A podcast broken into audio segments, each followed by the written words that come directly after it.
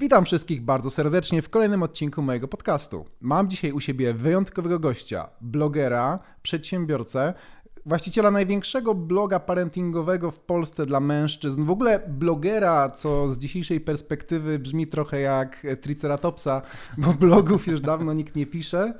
E, Kamil Nowak, blogojciec. Cześć, witam Cześć, cię. bardzo mi miło. E, W ogóle podobało mi się to, że wspomniałeś właśnie, że, że Triceratopsa, w sensie jak patrzymy teraz z perspektywy czasu, jakby dwa lata, trzy lata blogi odeszły trochę już w niepamięć i już patrzymy na tak na prehistorię. Czy ktoś pamięta Kominka? Ja pamiętam. No, a Kominek był gwiazdą, a dzisiaj y, nie przeszedł. Ktoś, kto nie przeszedł na Insta i nie przeszedł na Facebooka, kiedy blogi zaczęły tracić na znaczeniu, dzisiaj już wypadł z obiegu. A ty tymczasem stałeś się, nie tylko byłeś blogerem, a stałeś się królem parentingowego memingu. Zdecydowanie, tak, memtata. Właśnie, to gdyby, na, gdyby nazwy blogerów były prawdziwe, to kiedyś kolega określił, że to nie byłby blogojciec, tylko memtata. E, więc tutaj, e, tutaj na pewno to było jakieś takie pole, które, które, które przejąłem, w którym się dobrze też czułem, bo, bo mam takie poczucie, że to jest takie naprawdę istotne, żeby tym rodzicom na koniec tego ciężkiego dnia dać odsapnąć, a oni nie Żeby mają... sobie tak parsknęli i opluli Tak, ten, ten ekran wie- przynajmniej. To, wiesz, czasami masz taki dzień po prostu, że głowa ci pęka, dzieciaki zastanawiasz się już naprawdę jakby w co rękę włożyć jeszcze, gdzieś tam po prostu co jeszcze trzeba zrobić, bo dzieciak tam na przykład naprawdę miał ciężki dzień, ty miałeś ciężki dzień, jeszcze gdzieś tam na przykład y, znajomy czy szef zadzwonił, coś od ciebie chciał, jeszcze tutaj dom trzeba trochę ogarnąć, miliony rzeczy na głowie i ty masz te dwie minuty, żeby wziąć ten telefon do ręki i żeby coś zobaczyć na nim i czasami te dwie minuty ci wystarczają, żeby sobie tak "Ah, no ma rację chłop, nie? I na przykład, wiesz, czasami to jest to, że prosty obrazek czy prosty cytat spowoduje takie, no kurczę, wszyscy tak mają, nie? Albo no właśnie spowoduje to parsknięcie śmiechem, albo spowoduje na przykład to, że wstaniesz z łóżka i pójdziesz przytulić swoje dziecko, nie? To jest takie coś, ludzie czasami dewaluują jakby memy, bo patrzą na przykład, a, bo pisał być duże artykuły, w ogóle. Doszedłem w pewnym momencie do wniosku, że albo wolę pisać książki i naprawdę dostarczyć dużą wartość, albo na przykład bajki dla dzieci, niż skupiać się e, na postach, bo prawda jest taka, że post ludzie przeczytają, a on niewiele wniesie więcej niż właśnie jakiś cytat czy mem. No mema sobie będą przekazywać, zapiszą go sobie Chętnie na go telefon. udostępnią. Poza tym umówmy się, w tej chwili i to nie chodzi o to nawet, że ludzie są leniwi, ale ludzie są po prostu zajęci. Jak mają wyjść z Facebooka i przejść na twojego bloga, to to jest różnica. Jasne, to, że tak. to jest 5% ludzi przejdzie na twojego bloga. Mało kto to rozumie, ale dokładnie tak jest. Tak samo jest w e-commerce.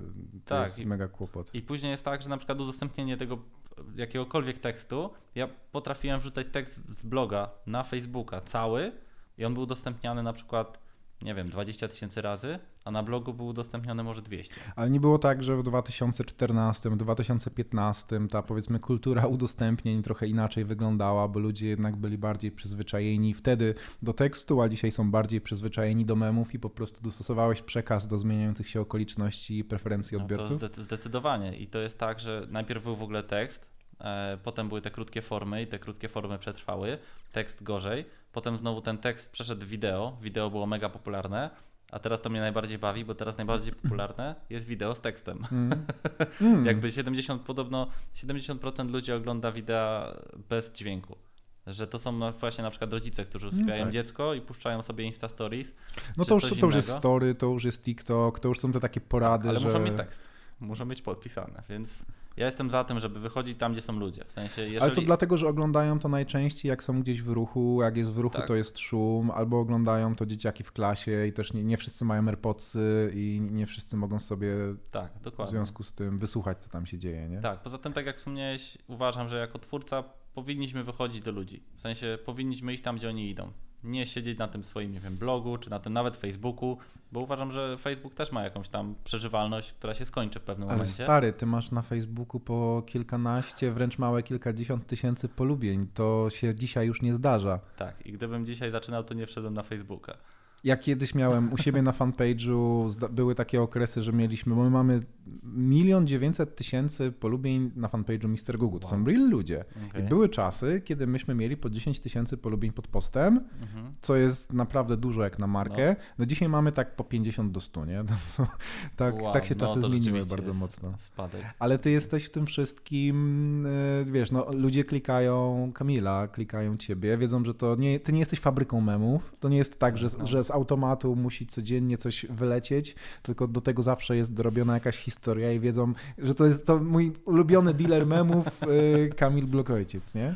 To znaczy myślę, że bardzo ważne, ważne jest to, żeby te takie płytkie treści, które właśnie tak niektórzy określają, przeplatać z tymi takimi ważniejszymi. Żeby dawać też tam cząstkę siebie, pokazywać, dawać tym ludziom coś więcej pomiędzy. Tak, że dajmy im to, czego oczekują na co dzień, ale czasami puśćmy coś więcej, czyli puśćmy jakiś ta, taki tekst, pokażmy, że na przykład to jest ważne albo tamto jest ważne. Oczywiście w takiej formie, która do nich do, dotrze, czyli powiedzmy właśnie na Facebooku, już nie na blogu. Ale dzięki temu uniknąłem, myślę, losów wielu blogerów, którzy zobaczyli, aha, memy działają u niego, to u mnie też zadziałają i poszli totalnie w memy i nagle się okazało, że po roku, dwóch, jak Mhm. oni zaczęli puszczać tylko memy, to ten spadek był właśnie taki podobny jak u was. Bo zaczęli się radykalizować w, może w tych memach i, za, i odchodzili tematycznie od tego, od czego tak, zaczynali. później to już nawet nie był parenting, już było takie wchodzenie na przykład albo w kobiecość, albo w męskość i taka walka płci. Ja strasznie w ogóle nie lubię tego. Ale miałeś też, mi się wydaje, trochę szczęścia, bo parenting stał się modny. Na przykład tam nie, mama ginekolog, jeżeli dobrze pamiętam, największa, najskuteczniejsza sprzedażowo y, tutaj Tutaj też naprawdę ten. all hail, bo jakby I- dziewczyna uważam, że ma taki potencjał po prostu i takie Tak. możliwości, takie umiejętności, że no nie wiem, czy jest inna osoba, która potrafi tak wykorzystać. Ta para zaczęła wzbierać, wiesz, w memach y, to było już jasne kilka lat temu, jak się w memach jakieś, jakieś matki zaczęły pojawiać, że, że siedzą, siedzą mamuśki w internecie, a się okazało, że tatuśki też siedzą w internecie i wszyscy później szukają fajnych miejsc, gdzie nie tylko są właśnie te takie crazy, crazy laski, które będą doradzać wszystkim nieznajomym w internecie, że nie należy robić tego czy tamtego, tylko miejsca, gdzie jest coś autentycznie wartościowego i merytorycznego, a moim zdaniem, a rodzicem nie jestem, faktycznie u ciebie takie treści można znaleźć i to w dużych ilościach. No, myślę, że jakby no, muszę przypomnieć, że zaczynałem jak, e, jak pisali jeszcze ludzie blogi, e, a jakby, jak zaczynałem ja pisać bloga, to blogi się kończyły. No Więc- 2.13, 2.14, tak, to już tak, był i dla mnie no. jakby ja miałem takie poczucie, że ja wchodzę i nie wiem, czy ja w ogóle zdążyłem. Bo to było trochę tak, że właśnie u Kominka zresztą przeczytałem tekst, że w blogach Jasona Hunta. Jasona Hunta. E, Przeczytałem tekst, e, że w blogach jest wszystko, w blogach parentingowych jest wszystko co najlepsze i najgorsze w blogosferze. I przeczytałem ten tekst i miałem, muszę założyć bloga. W końcu, bo to już jest ostatni, ostatni gwizdek i nawet wtedy jakby od razu zarejestrowałem domenę, zacząłem pisać dwa miesiące później. E, I prawda jest taka, że możliwe, że też dlatego, że zacząłem tak późno, to tak łatwo miałem się odciąć, tak łatwo miałem ewoluować. Mhm. W sensie Mhm. Nie byłeś przywiązany do tej formy. Tak. było mi łatwiej. A niektórzy mieli tak, że już no, siedzieli na tym blogu 5 lat na przykład. No to im odciąć się od tego bloga, zacząć coś nowego, no było ciężej. Poza tym, no jednak jak ja wchodziłem w blogosferę, to nie ukrywam też, że wszedłem dlatego, że nie było żadnych informacji na temat wychowania Mm. i wszystkie blogi skupiały się na zdjęciach dzieci. Poważnie, w sensie to był parenting polski. swoje ziemniaczki wrzucali, tak? Patrzcie, jakiego mam ziemniaczka Znaczy, powiedzmy tam już starsze, jakieś tam stylowy, brałam, okej. tam powiedzmy i tutaj cyk, cyk, cyk, cyk, 15 linków do sklepu. Ups. Przepraszam. E, i, I tak to mniej więcej czas, czasami wyglądało. Mniej więcej połowa blogów w, tej, Okej. w tym czasie Czyli tak to były te wyglądała. wszystkie, wszystkie laski, które po prostu chciały być blogerkami w tym starym stylu, bo kiedyś to były fotoblogi, nie? Że wrzucało się te stylizacje, Tak, ten, to, ale to działało na fajnie, to działało naprawdę fajnie. Ja sam miałem parę blogów takich, które tam obserwowałem, bo, bo gdzieś tam e, no było to takie wiesz, nie, nie jakieś specjalnie angażujące, po prostu tak jak się czasami serial ogląda, który nie jest jakiś taki wybitny i zmienia Mm. nasze myślenie i takie, że czy książka poradnikowa, tylko czasami sobie weźmiemy jakąś luźną beltrystykę. No to trochę tak samo miałem z tymi blogami, więc one działały. Problem był taki, że bariera wejścia do takich blogów była bardzo niska. W sensie nagle Każdy po prostu sobie to wybuchło. zdjęcie. i takich blogów I wybuchło pytanie, kto ma droższy wózeczek? setki, Te- tysiące, dziesiątki tysięcy. No i teraz była taka właśnie walka na to, co mówisz. Kto ma co droższe, kto ma lepszą jakość zdjęć, kto ma męża fotografa, kto ma. I, i, i tu nagle się okazało, że, że tu jest boom, a ja wszedłem w tą tematykę wychowania dzieci. Jak byłem sam taki rodzynek, to teraz po, nie wiem, 7 latach, 8, jest nas może 10. No w sensie takich bardziej popularnych, którzy ciągle o tym piszą. Ja to kojarzę chyba tylko, bo z nim pracowaliśmy w Basicle, że jest modny tata na Instagramie. Nie wiem, czy wymieniałbyś. Ale wychowanie w sensie, bo to sensie, też mamy czy- jakby czy to modny jest- tata, to z automatu jakby mówimy trochę o modzie. Jakby kojarzę jak najbardziej. E, przy czym on też nie, nie skupia się na tematach wychowawczych. W sensie No to sam widzisz. Ja nawet, ja nawet nie wiem, bo jestem Tak. totalnie spoza E, Jeśli chodzi o tam powiedzmy blogi właśnie, które się skupiają na edukacji rodziców, no to mamy, nie wiem, Mataja, czyli taki blog mówiący... To jest pytanie, które chciałem zadać właśnie. Ta I- edukacja rodziców to jest. Tak, i na przykład Mataja jest świetna, bo ona typowo pisze bloga na tematy związane z badaniami naukowymi. W sensie ona wyciąga badania naukowe i na tej podstawie robi jakiś post, który pokazuje na przykład rodzicom, że e, żeby się na przykład nie wszystkim martwili, bo coś, co, im się wydaje, że nie wiem, zniszczy ich relacje z dziećmi, tak naprawdę w długofalowym okresie nie ma jakiegoś większego wpływu. I to pokazują badania na tam, e, nie wiem, setty tysięcy dzieciaków Mhm. na przełomie jakichś tam wielu lat. E, Jest, nie wiem, Niszka, e, jest Hafia, teraz wymagające Magda Komsta, która świetną robotę robi na temat snu, ja ją po prostu za to uwielbiam. Naprawdę, bo, bo sam jestem osobą, która ze snem ma inaczej niż większość ludzi i przez to, e, i przez to gdzieś tam cywilizacyjnie widzę, że, że ludzie, którzy mają podobnie na tym cierpią. Ja mam trochę inny styl życia, więc ja sobie mogę pozwolić na przykład na to, że chodzę później spać i później wstaję. E, Ale prawda jest taka, że to jest u mnie no, genetyczne. Mhm. E, I 25% społeczeństwa tak ma. I jeżeli będzie się ich musiało, no jednak niestety wcześniej budzić, a tak to wymaga i tego szkoła, i później praca, no to takie osoby dużo, znaczy chętnie, dużo częściej zapadają na różne choroby cywilizacyjne później, przez ten właśnie brak snu ciągły i ciągły ten niedobór. E, więc, więc jest parę takich osób, które naprawdę robi świetną robotę w temacie edukacji, ale w dalszym ciągu to są bardzo nieliczne osoby. Mimo tego, że blogów parentingowych, tak jak mówię, mamy myślę dziesiątki tysięcy. Ale takich edukacyjnych, które by sobie każda wybrała jakąś swoją niszę, jest na lekarstwo w To dalszym jest- ciągu. To, co mnie strasznie zaciekawiło, to jest to, że jak ty, ty, ty tak de facto piszesz o dzieciach, wrzucasz memy o dzieciach, teoretycznie piszesz o wychowywaniu dzieci, ale tak naprawdę, żeby wychować te dzieci, no to trzeba wychować najpierw tych rodziców, którzy, jak się okazuje, mają często e, przekazane złe wzorce, nie wiedzą jak się za to zabrać, sami potrzebują fachowej pomocy i że to pierwsze skojarzenie jest takie, że no to jak on jest parentingowy, no to on po prostu, najważniejsze jest to dziecko, a tu nagle się okazuje, że okej, dziecko jest najważniejsze, ale żeby do niego w ogóle dotrzeć, to potrzebny jest ten rodzic, czyli ty jesteś w zasadzie no nie chcę powiedzieć psychologiem, ale dla dorosłego, jestem, nie jestem. właśnie, dla dorosłego człowieka jesteś tym drogowskazem, nie dla... I to, I to jest to, że kiedy ty rozwiązujesz problemy dotyczące, czy rozwiązujesz, kiedy sugerujesz, bo ty tak naprawdę sugerujesz, że można inaczej, pokazujesz, że można o tym myśleć inaczej. Nie to nie jest tak, że ty jesteś coachem, który mówi, ja wam powiem, jak jest zajebiście, Bardzo nie, idźcie, właśnie idźcie w tę jestem stronę. przeciwny takiemu Tylko ty podejściu. poszerzasz te horyzonty. Wręcz pokazuje takie osoby, które robią coś takiego, a nie mają na przykład doświadczenia psychologicznego. Bardzo mnie No. to, bardzo mnie to mierzi e, i jest to takie na granicy w ogóle prawa trochę. Właśnie takie doradzanie rodzicom, jak się, jak się nie ma tego doświadczenia. Ale właśnie ta niszka, o której wspomniałem wcześniej, ja pamiętam, to był chyba właśnie też jakiś początek e, tego mojego blogowania. Ona wrzuciła taki właśnie e, fajny fragment z jej rozmowy z psychologiem, kiedy ona, że jest problem z dzieckiem, e, a psycholog jakby zostawiła dziecko i zaczęła wypytywać mamę i, i powiedziała, że to tutaj jakby najpierw trzeba z rodzicem popracować, a dopiero potem można pracować z dzieckiem. I ogólnie przez lata się wszystko, co robiłem, potwierdziło właśnie to. Że należy to- wychowywać rodziców, a nie dzieci. Tak.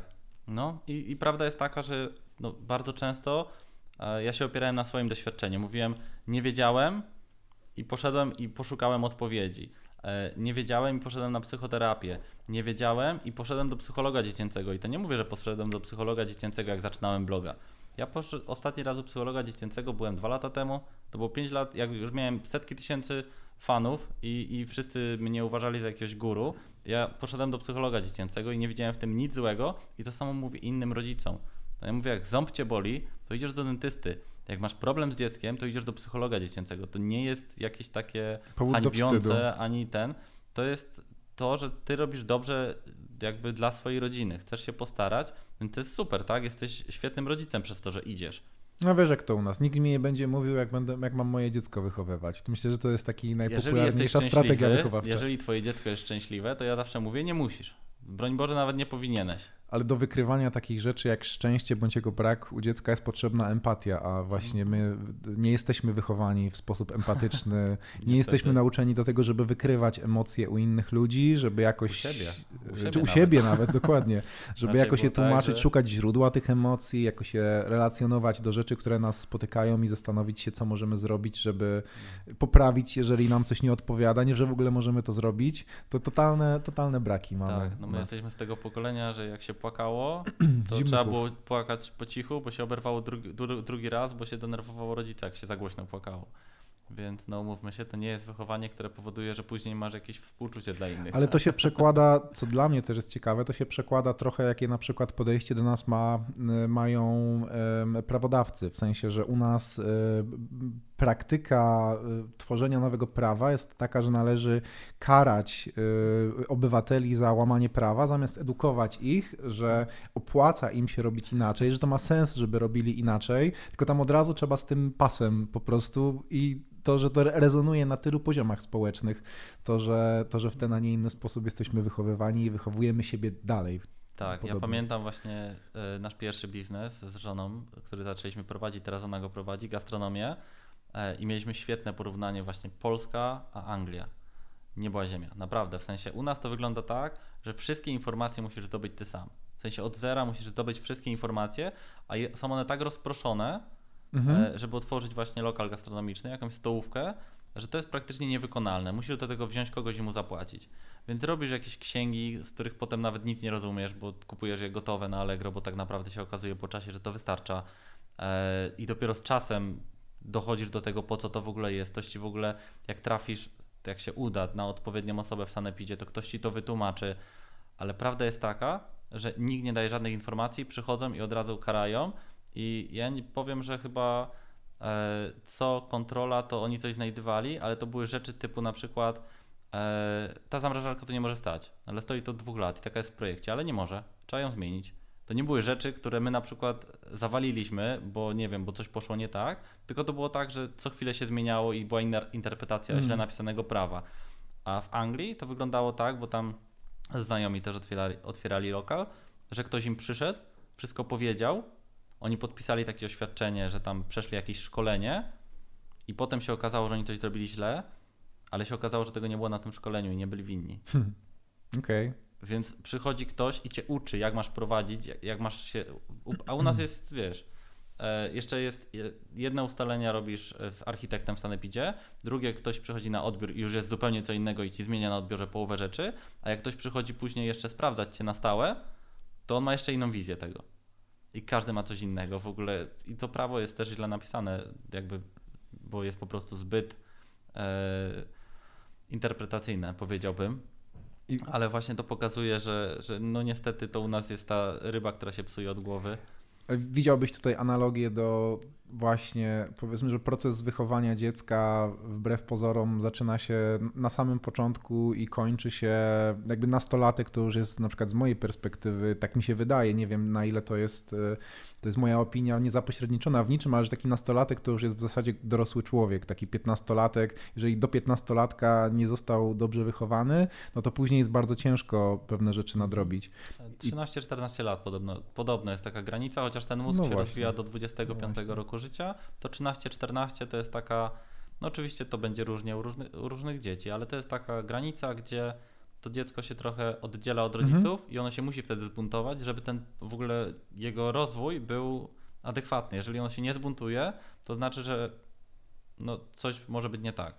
No i teraz do tego 14 roku życia dziecko wychowują rodzice, dziadkowie, wujkowie, przedszkole, podstawówka, gimnazjum, szkoła średnia, jeszcze nie wiem, ksiądz, zajęcia pozalekcyjne, trener i ilość tych bodźców sprzecznych ze sobą jest mhm. tak olbrzymia, że co może robić taki biedny rodzic? Chyba nic tylko zbudować autorytet swojej osoby na tyle duży, żeby się później przebić przez całą tę armię Ja myślę, innych że przede koncepcji. wszystkim właśnie taką relację zdrową, bo, bo wtedy jak będziemy mieć tą zdrową relację, nawet jak to dziecko będzie, nie wiem, czasami coś w szkole źle zrobi, czasami na treningu coś mu nie pójdzie, czasami się, nie wiem, pobije z kolegą na podwórku, cokolwiek się stanie, jak ono będzie wiedziało, że może do nas przyjść i porozmawiać, to jakoś sobie damy radę. A jak będziemy mieli taką jakąś wizję naszego dziecka i będziemy je tak, taką maszynką po prostu, nie wiem, heblować po prostu i na swój kształt, no to ono w wieku tych 13-14 lat ono się całkiem zbuntuje, oderwie i ono nie wróci. W sensie większość na przykład naszego pokolenia albo nie ma relacji ze swoimi rodzicami, albo tą relację ma taką, że no, rozmowy sprowadzają się do pogody, piłki nożnej i polityki. Tak, no świetne po prostu, to już wolę o pogodzie rozmawiać. E, ale no niestety tych relacji nie ma. To nie jest tak, że spotykamy się na rodzinnym obiedzie, nasze pokolenie i rozmawiamy sobie o tym, jak się czujesz, jak tam ten. Mhm. E, Zgadzam się w pracy, 100%. ty- Jakby o pracy jak rozmawiamy, no to jest kwestia zarobków tylko i wyłącznie, albo e, tego na przykład, że tam coś szef mi kazał, a ja nie chciałem, albo nie wiem, miałem jakieś dodatkowe obowiązki, musiałem zostać po godzinach, cokolwiek. To jest do te, ten poziom i nie wchodzimy nigdy głębiej. W sensie wątpię, że w 90% domach kiedykolwiek ktoś zapytał tych wychowanych dawniej, czy jesteś szczęśliwy? Takie proste pytanie, takie po prostu proste, podstawowe pytanie. Czy jesteś szczęśliwy w swoim życiu? Nie, w sensie ile zarabiasz, tak wiesz, no, takie myślę, że jak babcia nie? pyta, jak tam wnuczku, czy masz na oku jakąś ładną dziewczynę, to właśnie ma na myśli, kiedy w końcu będziesz szczęśliwy. To jest... y, Czasami tak, czasami to jest jakieś takie, że no zależy też od babci i teraz myślę, tutaj zależy z perspektywy, ale znam wiele historii, gdzie, gdzie te pytania są raczej takie wścibskie, Mhm. bo, bo sąsiadki dopytują.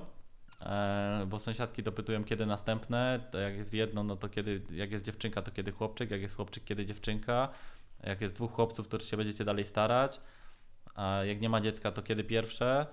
I, i wszyscy, no może to wychodzić z dobrego miejsca, ale nie zawsze tak jest i też nie zawsze ci rodzice później młodzi mają tak, że, że się czują komfortowo z tym, więc jakby to, że ty zadajesz pytanie, które w twojej intencji może być ok, to jeszcze nie znaczy, że dla tego odbiorcy takie będzie, bo czasami to jest e, kwestia kulturowa, tak? Są, są pewne rzeczy, o których po prostu e, rodzice nie chcą słuchać, bo na przykład, nie wiem, starają się o dziecko od pięciu lat, e, kobieta poroniła trzy razy, jak ktoś ją pyta, kiedy się w końcu zaczną starać o dziecko, no to nic dziwnego, że ona nie ma ochoty odpowiedzieć, tak? Więc tutaj jest, myślę, taka cienka granica te, tego, czy się troszczysz, czy jednak jesteś wścibski. A jeżeli jednocześnie nie rozmawia się na łonie rodziny o emocjach, no to gdzież taka później dziewczyna się otworzy, że Właśnie. było ciężko. Tak, a poza tym to jest tak, że jeszcze ją zbagatelizują i powiedzą, a tam żaden problem, to zrobisz sobie następne w ogóle, jak na przykład, a poroniła, nie wiem, w trzecim miesiącu na przykład, nie? Bo wzi- wziąłeś na siebie tak generalnie naprawdę spory ciężar, y, bo to traktuje, z jednej strony można mówić, że jest to oczywiście luźna, luź, luźne hobbystyczne zajęcie. Sam mówisz, że bloga robiłeś hobbystycznie i, i, i, i oczywiście wrzucanie memów do internetu. Każdy może łatwo zbagatelizować, że a, jakiś tam sobie Kamil wrzuca jakieś śmieszne obrazki. Natomiast z innej strony można na to spojrzeć, że wziąłeś na siebie spory ciężar em, edukacyjny. Pewnie tak zdarzać się czasem tak stanąć sobie myśleć, kurczę, już rzuciłem tyle tysięcy, dziesiątek, setek tysięcy osób widziało te moje treści. Może faktycznie przełożyło się to, że byłem jakąś taką dobrą zmianą w tym otaczającym mnie świecie. Czujesz, że jesteś? To znaczy, na pewno staram się trochę wejść w te buty, w których mnie widzą e, i na przykład mam taką zasadę, że zawsze odpowiadam na wszystkie maile od czytelników. Znaczy, jasne, czasami dostaję jakiś tam, nie wiem, 70 Wow. prośb, Wow. Co musi być tego? e, 70 prośbę o tam współpracę z firmą jakąś. A zdarza ci się przykład. przyklejać? To olewam. Przeklejać gotowce, bo są te same pytania? Nie ma w tym nic złego oczywiście. Znaczy tak, ale to bardziej nie na przykład jeżeli ktoś przychodzi z problemem wychowawczym, tylko na przykład teraz jest plaga tego, że są fejkowe konta, tak? W sensie są fałszywe konta e, i ktoś tworzy konto blog myślnik ojciec, potem jak ja wrzucę jakiś post i ludzie to udostępniają, to on pod tymi udostępnieniami pisze uwaga, wygrałeś tam 1000 euro i w Mm. ogóle wejdź na mój profil. To są takie skamy. To na Twitterze tego było E, mega próbują, dużo. próbują wymuszać e, numery kart kredytowych, jak tam wejdziesz, w, że niby jakby podpierają się moim autorytetem, czy Tak. nie wiem, e, Kuczaja Ale to dotknęło, Lewandowskich, to po To prostu... dotknęło na Twitterze, powiedzmy tak, ze 4 miesiące temu, to chyba był czerwiec, była taka wielka akcja, bo był taki, był bug po stronie takiego już master admina, w sensie taki Mhm. bug na poziomie, na poziomie całego tego backendu, że można było przejąć wszystkie konta. I z konta El- Elona Muska, Billa Gatesa i jakby wszystkich największych kont na Twitterze szły, akurat to było na krypto, wokół kryptowalut, skamy i to szło przez jakieś 24 godziny, nikt nie mógł tego powstrzymać, bo była taka dziura. Matko, No. to nie wiedziałem. Ale robił to jakiś amator, bo- tworzą po prostu fałszywe konta i Nie, wchodzi, wchodzisz no, na no, to dobrze. konto i widzisz na przykład moje zdjęcie w otoczeniu euro, w otoczeniu dolarów, nie? Tak. I masz tam siedmiu Skąd oni wiedzą, Kamil? Skąd oni wiedzą? Albo na przykład siedmiu obserwujących. Widzieli te recenzje na Allegro. Tak.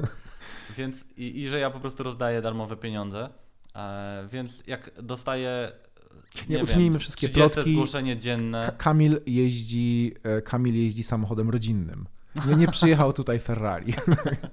Ferrari zostawił w garażu. Tak, e, przypłynąłem jachtem. tak, ale no jest tak, że jak właśnie dostaję potem kolejny mail, że uwaga, ktoś ci ukradł konto. Ja odpisuję, tam mam taką już gotową. Dziękuję za informację. Ostatnio ostrzegałem przed takimi sytuacjami. Nikt mi nie ukradł konta, ktoś założył fałszywe konto i niestety Facebook z tym bardzo kiepsko walczy, e, bo spróbowaliśmy zgłaszać te Facebook konta jest mało jako fałszywe. tak. E, no to od początku sierpnia te zgłoszenia wiszą. Hmm. Czyli mamy sierpień i wrzesień, kiedy Facebook pozwala na to, żeby Amerykańskie użytkownicy byli... korporacje są bardzo mało responsywne w takich Ale wypadkach, jeżeli bo zgłoszę jako... e, bo tak, jeżeli zgłoszę Mogą jako naruszać pod, twoją- podszywający się, to wtedy właśnie czekam dwa miesiące i No. jeszcze nic, nie, nie, nic nie zrobili. Nic, po prostu zero. E, Znajomi zgłaszali, różni ludzie zgłaszali. Tych zgłoszeń poszły setki do konkretnych profili e, i zero reakcji, ale jak zgłoszę jako profil fałszywy, to po dwóch minutach przychodzi odpowiedź, że profil nie narusza standardów. Hmm. Możesz spróbować lecieć na, na ten, na prawa autorskie i, na, i zdjęcia zgłaszać. Wiesz, Próbowałem też. E, też to jest dłuższy proces, bo trzeba potem mailowo, ale tak, wiem, wiem, ale i da wszystkie się. zdjęcia, które Nie? zgłosiłem, nie naruszają praw autorskich, mimo tego, że to są moje zdjęcia. Przez jeden profil Ciekawe. tak zrobiłem, y, albo dwa profile, w sensie tam po dziewięć zdjęć pozgłaszałem, żadne zdjęcie nie narusza moich praw autorskich. Nie dość, że jest wykorzystanie mojego wizerunku, moich zdjęć, niestety, Niestety właśnie Facebook jest w dużej mierze zautomatyzowany, to są Tak. reguły, które, przez które jeżeli nie masz żadnego człowieka na, na miejscu, którego znasz i który ci pomoże, to, to niestety nic nie zrobimy. nic nie zrobisz totalnie. A nawet czasem ten człowiek jest bezradny, bo jest powiedzmy w Tak, i Polsce czy w też, i w dlatego też właśnie powiedziałem, że gdybym dzisiaj zaczynał to na Facebooka, bym nie wszedł, bo jeszcze tak z ciekawostek ostatnio straciliśmy 30-tysięczną osobową grupę z dnia na dzień bez żadnego uzasadnienia powodu i niczego po prostu zniknęła. I jeszcze dostałem ja jako administrator bana na drugiej grupie na komentowanie. Czyli jakąś treść ktoś zgłosił po raz tak, ale kolejny, to poszła... użytkownik mógł Tak. wrzucić. Ja w ogóle Ja dzisiaj też dostałem taki alert za I- poprzedniego admina jednej z grup, którą mamy, bo, bo, bo przejęliśmy roślinną i właśnie się wystraszyłem trochę, ale co, Mhm. zniknęła i, i nie... Zniknęła w I sensie. ma? I to jest jeszcze tak, że jeżeli zniknie ci strona, to podobno są jakieś procesy No. odwoławcze, tam były duże różne strony, które się odwoływały, wracały i tak dalej. Grupa zniknęła, jest puf, jakby nigdy nie było. Wow. Minął miesiąc, wysłałem tam, no nie wiem, dziesiątki maili, próbowałem się kontaktować z supportem, nie ma nic, więc ogólnie tutaj też przestrzegam, że, że trzeba mieć to na bo uwadze, że można- zawsze jesteście na cudzej platformie, Tak, jak dokładnie. jesteście w internecie, jak nie macie swojego bloga, e, więc jakąś tam swoją bazę newsletterową na przykład budować, bo cała reszta może po prostu zniknąć. I od miesiąca mam na przykład bana właśnie na komentowanie na tam grupie Jestem Tatą sekcja DIY i nie Mhm. mogę komentować na swojej własnej grupie jako admin. Od miesiąca w ogóle nie mam, a do dzisiaj nie wiem dlaczego, nie wiem o jaką treść chodzi, nie wiem kto to wrzucił, To jest to, jeżeli wykryjesz jakąś taką dziurę w Facebooku, to możesz ją eksploatować. My kiedyś Mhm. wykryliśmy taką dziurę, jak reklamowaliśmy bieliznę, że jeżeli nam odrzucało za nagość, a Mhm. pisaliśmy, że ta kobieta identyfikuje się jako mężczyzna, to nam przewracali. Naprawdę, true story. To było ze 3 lata temu i, i działało kilkukrotnie. To jest to. Są jakieś loophole i jesteś w stanie te loophole obejść. Niestety, ale Facebook nie jest naszym przyjacielem. Niech wszyscy to zrozumieją. Facebook was nie kocha, Facebook na was zarabia. Tak, właśnie ostatnio oglądałem to Social Dilemma, tam jest ten świetny tekst, który ja uwielbiam i od wielu lat powtarzam, że jeżeli za to nie płacisz, to jesteś produktem, który jest sprzedawany. To jest takie trochę, jak przechodzimy do sprzedaży, ja bym powiedział, że to, co robisz, y, można w pewien sposób nazwać jako mm, y, jako freemium jest, y, sprzedajesz, Mhm. znaczy na- najpierw nie, nie sprzedajesz, tylko oferujesz swoim odbiorcom darmowe treści. Mhm. Kiedyś to były treści pisane na blogu, teraz y, tych treści pisanych na blogu jest mniej, jest więcej na Facebooku plus memy. A Mhm. jeżeli chcesz wyrazić swoją wdzięczność e, autorowi, że zabawia cię co dnia fajnymi treściami, jeżeli uważasz, że wniósł coś wartościowego do twojego życia, to kup książkę. I działa? E, To działa, ale myślę, że to nie działa z tego powodu właśnie, że jeśli to, No. e, bo, bo freemium jakby powoduje pewne oczekiwania. W sensie freemium to jest e, coś, że ty płacisz za to, żeby mieć dostęp do dodatko- dodatkowej treści, a ja tych treści nie ukrywam. W sensie to nie jest tak, że dostaniesz coś ekstra, jak kupisz książkę. W sensie ja nie mam oczekiwań. Ale książka jest czymś ekstra w tym wypadku. Tak, tak, to jeżeli chcesz sobie coś ekstra, na przykład, nie wiem, na prezent, żeby gdzieś tam, czy samemu mieć w domu, dużo osób pisze mi wprost, tak, że to jest taka książka w końcu, na którą czekali, bo oni sobie raz w miesiącu przeczytają kilka stron i mają ten zastrzyk, którego potrzebowali. Ja to samo miałem z książką e, Austina Kleona Twórcza Kradzież. To jest Mhm. po prostu fenomenalna książka. Moja ulubiona, po prostu zakochałem się w tej książce. Ona jest kwadratowa, moja książka też jest kwadratowa, to nie jest przypadek. I to nie jest przypadek, że tam ta książka zale, zaleca, żeby kraść różne rzeczy od innych autorów, nie? e, więc Czemu e, kwadratowa? Nie wiem, ale tam ta książka jest kwadratowa i zakochałem się w tej formie. W Ale wiesz, że one później wystają w, półeczce i to denerwuje. Ale ja wszystkie wydaję teraz kwadratowe, więc jak moje sobie ustawisz, A, to... czyli musisz mieć specjalną półeczkę na twoje książki. Tak, tak, tak. Ale, ale no ogólnie jest tak, że Nie, no bo to jest trochę jak... jakby ja ten, ja nie, sta, nie stawiam żadnych oczekiwań. W sensie ja jestem dużym fanem tego, żeby nie mieć oczekiwań wobec kogokolwiek poza sobą. I to jest tak, że jak ja wrzucę na przykład, e, nie wiem, to, że moja książka wróciła, Słuchaj, że dużo się- po angielsku żyjesz. Jestem dużym fanem, to jest taka typowa kalka, nie? tak? I'm a big fan. Jestem dużym fanem. No, możliwe. Ja, czasa, ja czasami mam tak, że w ogóle już Tak, w takim nie świecie potrafię żyjemy. jakby myśleć No. po polsku w niektórych kategoriach, czasami się brakuje mi słowa, zdarza mi się tak, ale jakby nie posiadania oczekiwań. W sensie, jeżeli wrzucam, że moja książka wróciła i sprzedałoby się 0 sztuk przez na przykład tydzień, to nie przejąłbym się tym. Znaczy, może bym się przejął tak w sensie, że, że może coś zrobiłem nie tak i może, nie wiem, obraziłem moich fanów albo na przykład... Ale co, był kiedyś taki tydzień? Nie. Nie, nie, nie, ale nie, nie. nie, nie, nie, ale, ale ten, ale trzeba przyznać, że, że dla mnie to nie robi różnicy, czy się sprzeda 0, czy się sprzeda 500. W sensie ja w ogóle też nigdy nie powiązałem swojego życia jakby Rozumiem. e, rozumiem. rodzinnego i mojego stanu, nie wiem, majątkowego z blogiem. W sensie to, co się dzieje na blogu i to, czy blog zarabia, to nie wpływa na to, jak ja żyję, bo ja ogólnie jestem takim dość dużym minimalistą. W sensie ja te potrzeby życiowe mam na takim dość niskim poziomie i, i nie potrzebuję tych. Ja je tam gdzieś tam reinwestuję bardzo często, czy tu wchodzę właśnie, nie wiem, wydawnictwo gier planszowych, czy jeszcze w coś innego Tak, chciałem to spytać. ale, ale e, żadnego z tych moich przedsiębiorstw nie wiąże z, Mhm. z moim jakby tutaj życiem prywatnym, więc jeżeli po prostu się nie sprzeda, to się nie sprzeda. Jakby w sensie, no to wtedy Może to jest klucz do sukcesu. e, Właśnie dlatego, że... ja go wszystkim zalecam, bo znam sytuację właśnie, że ktoś te oczekiwania miał takie e, rozdmuchane, puścił tą książkę, czy jakiś kurs, czy jakiegoś e-booka i on się sprzedał na przykład 15 sztuk. Ja mówię, no słuchaj, no teraz już nic nie zrobisz. Tak? To nie jest tak, że ty teraz ten kurs zmienisz i nagle, nie wiem, uruchomisz jakąś sprzedaż. Jeżeli twoja premiera spowodowała sprzedaż 15 sztuk, to znaczy, że źle wyczułeś moment, wyczułaś, e, ten produkt jest niedo- niedostosowany do twoich klientów, źle o tym poinformowałeś, poinformowałaś i trzeba popracować nad czymś innym i tyle. A jeżeli od tego zależy twoje życie, no to masz problem.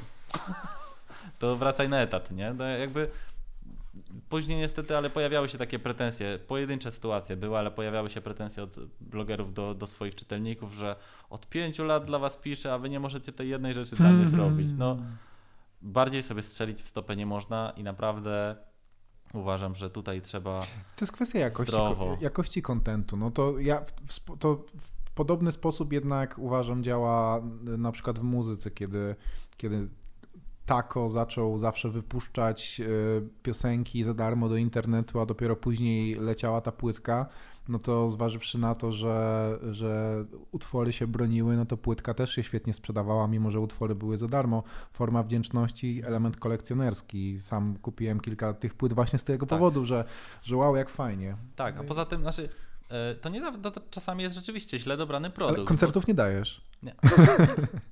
nie, czasami to jest po prostu źle dobrany produkt. Ja to widzę po prostu, jak ktoś go wypuszcza. Ja od razu wiem, że on się nie sprzeda. E, czasami nie wiem i czasami sam sprawdzałem właśnie na przykład z grami planszowymi. Ale to chyba e, właśnie bardziej gry niż książki mogą nie pyknąć, Przy czym nie? na przykład okazało się, że to jest głównie kwestia wieku, niczego mm. innego. W sensie jak ja mam grę, która może być na przykład dla trzylatków, to jak ja ją wziąłem na magazyn, to mi się sprzedała całość, którą miałem po prostu, którą tam, która tam się sprzedawała jakiś czas, ona zeszła w dwa dni w zasadzie. Ale jak puściłem grę dla, nie wiem, dziesięciolatków, no to się okazuje, że po prostu nie śledzą mnie ludzie, którzy mają 10 lat. Mhm. Ja śledzi, albo śledzi mnie na przykład ich kilkudziesięciu, którzy są zainteresowani zakupem, ale nie tak, żeby mi wyprzątnąć magazyn. Po prostu. To, to jest ta różnica. I czasami ktoś tworzy po prostu produkt, który rzeczywiście nie jest do jego grupy docelowej i na tym się, na tym się można mocno przejechać. Renesans gier planszowych to jest mega ciekawy temat, bo widzę w internecie, że wielu gości, którzy nawet się tym nie zajmowali wcześniej, nagle wchodzą e, w temat na Kickstarterze, robią świetne kampanie, zarabiają na tym kupę kasy. E, to jest cały czas mega niszowa sprawa, ale faktycznie od wielu lat obserwujemy tą, tą wielkie, wielkie popularyzowanie się planszówek i to nie tylko Polacy dla Polaków, ale właśnie Polacy na cały świat. Tak, są to właśnie gigantyczne Kickstartery, które pozbierały potem 4 miliony tak. euro bodajże. Tak. Jak dobrze pamiętam, jeden z największych i to była gra planszowa. Ale ty grałeś w planszówki już wcześniej, albo przynajmniej w jakieś takie gry około przystolikowe, bo jesteś e, powiedzmy z tego segmentu e, fantazy, science fiction, RPG. Tak, tak, zdecydowanie. To w sensie od na, na, nastoletniego wieku, jakby gry planszowe, gry fabularne, E, zresztą jakieś właśnie... Dungeons and Dragons. Tak, jakiś, jakiś Warhammer, jakieś... No, Magic the Gathering. Może? Tak, no Magic the Gathering to akurat jest karcianka no. e, i też jakby miałem przygodę, ale to już trochę później, ale, ale przede wszystkim gry planszowe i gry fabularne właśnie to, to było coś, jak ja to odkryłem, że jest więcej coś niż Chińczyk, to po prostu byłem tak zachwycony, dla mnie to był cały nowy świat. Wydaje mi się, że to jakbyś stworzył ranking nerdowskich rzeczy tak sprzed 15 lat, to, to granie w tak. grze z mistrz gry, jakiś Dungeons tak. and Dragons, mm. Warhammer to jest totalna topka. Tak, totalna. myślę, że tak. Myślę, że tak. To były jeszcze te czasy, gdzie myśleli, że my tam palimy koty po prostu, no. jak my się spotykamy e, i, i gdzieś tam w ogóle jakieś rytuały odprawiamy i rysujemy kręgi kredą po, po, po piwnicach. A my tylko e. spędzamy 10 godzin, żeby pomalować tę figurkę. Tak, ale widziałem ostatnio właśnie takie fajne zdjęcie, jak było e, kilka tych figurek na tej mapie i tam jak to wyglądało i potem takie zdjęcie, tacy wojownicy po prostu, wiesz, tam jakoś taka bitwa, taka epicka, jak ja to pamiętam. To była właśnie taka różnica, że to, to jednak są rzeczy, które z tych, z tych sesji, z tych gier się tak pamięta i które zostają, zresztą ze swoimi dzieciakami też gram, tak, to też jest tak, że e, jedną z takich moich marzeń było wydanie takiej gry dla dzieciaków, która będzie będzie bardzo właśnie prosta, taka przyjemna, to nie będą dedeki, gdzie trzeba e, przeczytać trzy książki mm. po 300 stron, mm. zapoznać się z tabelkami, stworzyć jakąś postać długo. Tylko, że możesz siąść i po 10 tak. minutach zacząć grać. Nawet po trzech i grasz 30 minut, to się kończy. To jest początek, rozwinięcie, koniec. To jest fajna przygoda, to jest ten. I stwierdziłem, że będę pierwszy i wydałem. No i tak w sumie byłem na granicy, bo w tym samym czasie, jakby nie było nic w zasadzie, nasze było chyba Hero RPG bodajże to się nazywa, ale było tylko w e-booku. A potem jak ja wydałem tego e, niezwykłe opowieści, to w tym samym czasie, w sensie to było w, w obrębie miesiąca, e, wydał też e, Marcin e, Mistrza Baśni e, i Kamila wydała Jagodowy Las. W sensie nagle w Polsce jak nie było nic, to wydały się trzy RPG dla dzieciaków. I najlepsze jest to, e, że z Marcinem się znamy i też jest tutaj z okolic, no i z Kamilą też się znamy, więc to jest ogólnie wszystko tak naprawdę gdzieś tutaj i wszystkie, wszystkie te później RPG jeszcze szły przez tutaj nasz bielski, Ale... bielski, bielski sklep. Bielski więc... sklep. A kiedy właściwie uznałeś, że robienie gier nie game dev, tylko robienie gier planszowych to mhm. jest fajny sposób na życie i na budowanie firmy wokół tego, bo no nie mówimy o, mhm. o y, tym, że ty sobie tam siedzisz wieczorkiem i coś sobie dłubiesz, tylko ty faktycznie budujesz wokół tego przedsiębiorstwo razem z wydawnictwem, bo rozumiem, że to jest jako jedna organizacja w miarę prowadzona przez ciebie. Tak, to znaczy to jest tak, że osobno jest wydawnictwo z grami i grami planszowymi, a osobno jest z książkami i bajkami no, trochę inne kompetencje. Tak, ale to było tak, że no najpierw gdzieś tam ta fantastyka po prostu była taka typowym hobby, później... A, a to było po blogu?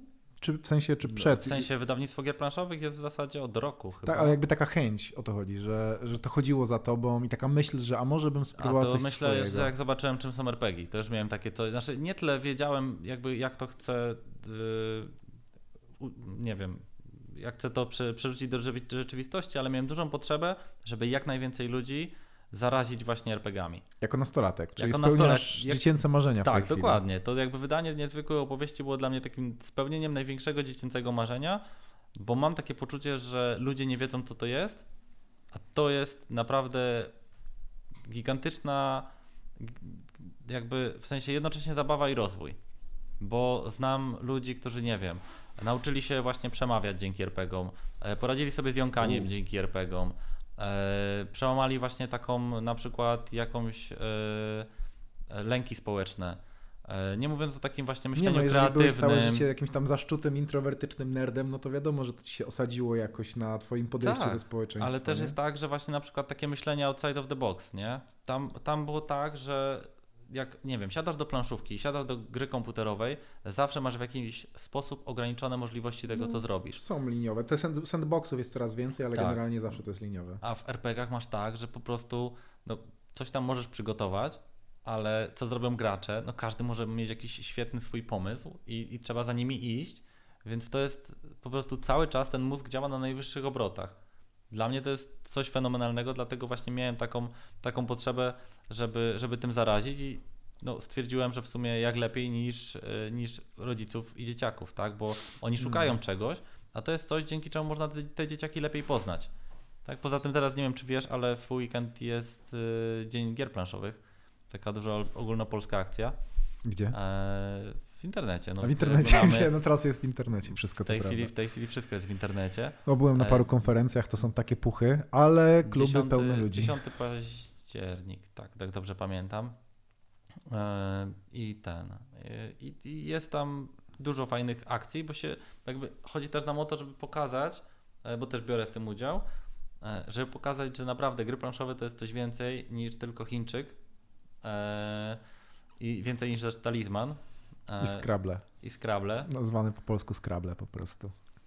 I Rumikub, którego jeszcze sporo osób kojarzy. Ja pierwszy raz grałem w Rumikub w tym roku. Spoko, no to trzeba umieć liczyć, więc ty pewnie tak. jesteś mistrzem Rumikuba jako matematyk. Moje dzieciaki ze mną wygrywają, ale no. tak, jakby to jest w sensie, wiesz, geny robią swoje. To chyba też będą w mensie. No, chyba tak. Ale no jest, jest trochę tak, że, że wielu ludzi dalej uważa właśnie te planszówki za coś takiego nerdowskiego, mm. za coś takiego dla. A jest na przykład, ja uwielbiam całą sekcję imprezowych gier planszowych. Ale to się zaczęło pojawiać. Masz kawiarnię, gdzie jest, masz cały wybór tych tak. gier planszowych. Idź sobie do smyka. To tam przecież sekcja gier planszowych to zajmuje już powoli tam cały w ogóle wielki segment sklepu. Tak. Sam byłem zaskoczony, ile tego jest. Na szczęście, chociaż akurat w tych dużych sieciówkach no jest trochę tak, że niektóre z tych gier są dość płytkie. Właśnie. Takie, że no kupujesz, bo ładnie wygląda, czy bo ma jakieś tam logo, czy ten, ale na przykład gier planszowych, które są pod jakąś marką, taką dużą, nie wiem, jakąś dziecięcą marką na przykład, i które jednocześnie są dobre, to jest jak na lekarstwo. Tak jak na przykład jest z Harry Potterem. Jest chyba jedna dobra gra z Harry Potterem, planszowa. I 100 tysięcy niedobrych? Tak. Znaczy, no nie, jakby tam były różne podejścia, ale większość jest po prostu kiepska albo nie ma ich po polsku. E, I, I właśnie niestety, ale to samo powiela się w tych dużych sieciówkach. O, że nie ma po polsku, ciekawe. A lokalizowanie gier to też nie jest jakiś taki biznes? My, tak, my się głównie tym zajmujemy jako Lucrum Games. Fajnie. E, więc właśnie na przykład tutaj tego brzdęka, czyli taki w zasadzie teraz największy boom w Polsce, no to jest od zeszłego roku, kiedy wygrała nagrodę najlepszej gry roku i najlepszej rodzinnej gry roku, w sensie w dwóch kategoriach. E, to to jest właśnie gra zlokalizowana. No przy czym czasami jest tak, że się okazuje, że musisz zapłacić komuś za tam pośrednictwo, komuś za licencję i komuś za wydruk. I się okazuje, że gra w Polsce na przykład SCD tam za granicą jest 40 dolarów, a w Polsce musiała kosztować 300 zł. No to nikt tak nie naprawdę opłacałoby się lekko tak. zmodyfikować zasady gry, trochę tam layout poprzestawiać, zrobić jakąś taką wredną zrzynę i Robią tak. W ogóle są biznes. takie na przykład ciekawostki, że są gry, które już się nie pojawią, e, bo na przykład y, firmy, które jedna firma zrobiła mechanikę, druga zrobiła świat. I się pokłóciły. I się pokłóciły. I teraz na przykład taka gra, która kosztowała 100, tam 30 zł, SCD miała A pewnie 160, kosztuje 300, 400, 500. A pewnie na dynamikę da się, da się patent jakiś e, Na mechanikę, tak. założyć Mhm. normalnie, no bo to są jakieś tam, da, da się to spisać w taki Mhm. sensowny sposób. Ciekawe i na 10 lat. No i później takie białe kruki właśnie krążą i osiągają ceny po 2-3 razy, 4 razy cena, cena na pudełku. No to jakie są w zasadzie twoje w tym momencie takie, że to jest ten biznes, więc tu możemy mówić o ambicjach. E, To, to, to jakie ambicje w tym momencie masz, jeżeli chodzi o to przedsięwzięcie? Czyli faktycznie tych gier coraz więcej, jakiś Kickstarter może ci chodzi po głowie? Z Czego byś sobie Kickstarterem życzył? ogólnie e, jeszcze nie wiem, bo nie do końca e, znam jeszcze ten świat Kickstarterowy. Widziałem niektóre fajne, fajne akcje na Kickstarterze, ale też było parę takich, które się nie udały, które gdzieś się tam sypnęły, które Zawsze są jakieś flopy, no pewnie. były. Pa, pa, pa, jest taka głośna właśnie jedna firma, która się mocno wysypała, która potrafiła zebrać kasę, powiedzieć, że gra będzie za dwa lata, po roku wypuścić kolejny Kickstarter, zebrać kasę, ten i po roku wypuścić kolejny Kickstarter i w końcu zebrała całą tą kasę, nic nie wypuściła i zniknęła. Hmm.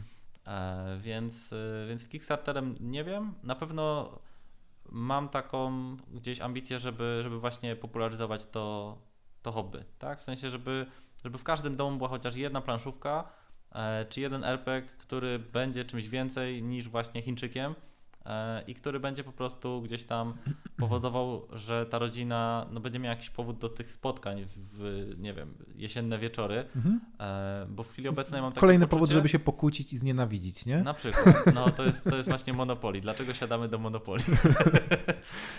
W ogóle ciekawostka na temat Monopoly to też jest coś, jakby siedzę w branży od Jestem 15 eurobiznes, lat. eurobiznes, nigdy nie grałem w Monopoly. Monopoly została stworzona jako przestroga przed e, kapitalizmem. W ogóle miałem takie, wiesz, Przestroga przed kapitalizmem. tak, chodzi o to i rzeczywiście to jest podobno przestroga przed kapitalizmem. Chodzi o to, że kapitalizm... Że ostatecznie tylko jedna osoba wygrywa na końcu. że jakby w kapitalizmie, znaczy oczywiście to nie jest tak na świecie, ale w sensie, że, Że to ma pokazywać, że kapitalizm jest taki, że i nagle jedna, na koniec jedna osoba zbiera wszystko, a reszta bankrutuje I idzie do więzienia. i nie przechodzi przez start. No. nie, przechodząc przez start nie, nie zbierasz tam dwóch tysięcy, nie? Ale jakby trochę, trochę mnie to zaskoczyło właśnie, jakby jaka była historia stojąca za, za tą grą. Ale e, no w tej chwili, jak na przykład rozmawiam z ludźmi i pytam ich, co robią, no to jasne, jakieś wycieczki, no to spoko, bo trzeba, trzeba się ruszać. Ja też bardzo lubię właśnie gdzieś tam e, wy, wyjść do lasu, czy w ogóle w góry. E, Ale Na Błatnią, na Babią. no, ja tam nad tak, też tak samo. Właśnie jakaś, w ogóle te schroniska w górach, ja wiem, że trochę znowu od, odmijam od ten, To ale tam powinny być planszówki wszędzie, tak? E, są, zmierzam. praktycznie wszędzie są, to po No. pierwsze, ale po drugie, Pojawi, to inaczej, jest- pojawiły się. Pewnie jeszcze nie było ich. Może jeszcze z 5-10 lat temu były tylko te, te tam nie, nie, domino. nie do końca wiem, bo wtedy, wtedy, wtedy jak chodziłem, to, to tam, gdzie chodziłem, to zawsze jakieś były, chociażby jakieś takie proste, ale już bardziej skomplikowane właśnie niż, niż Chińczyk.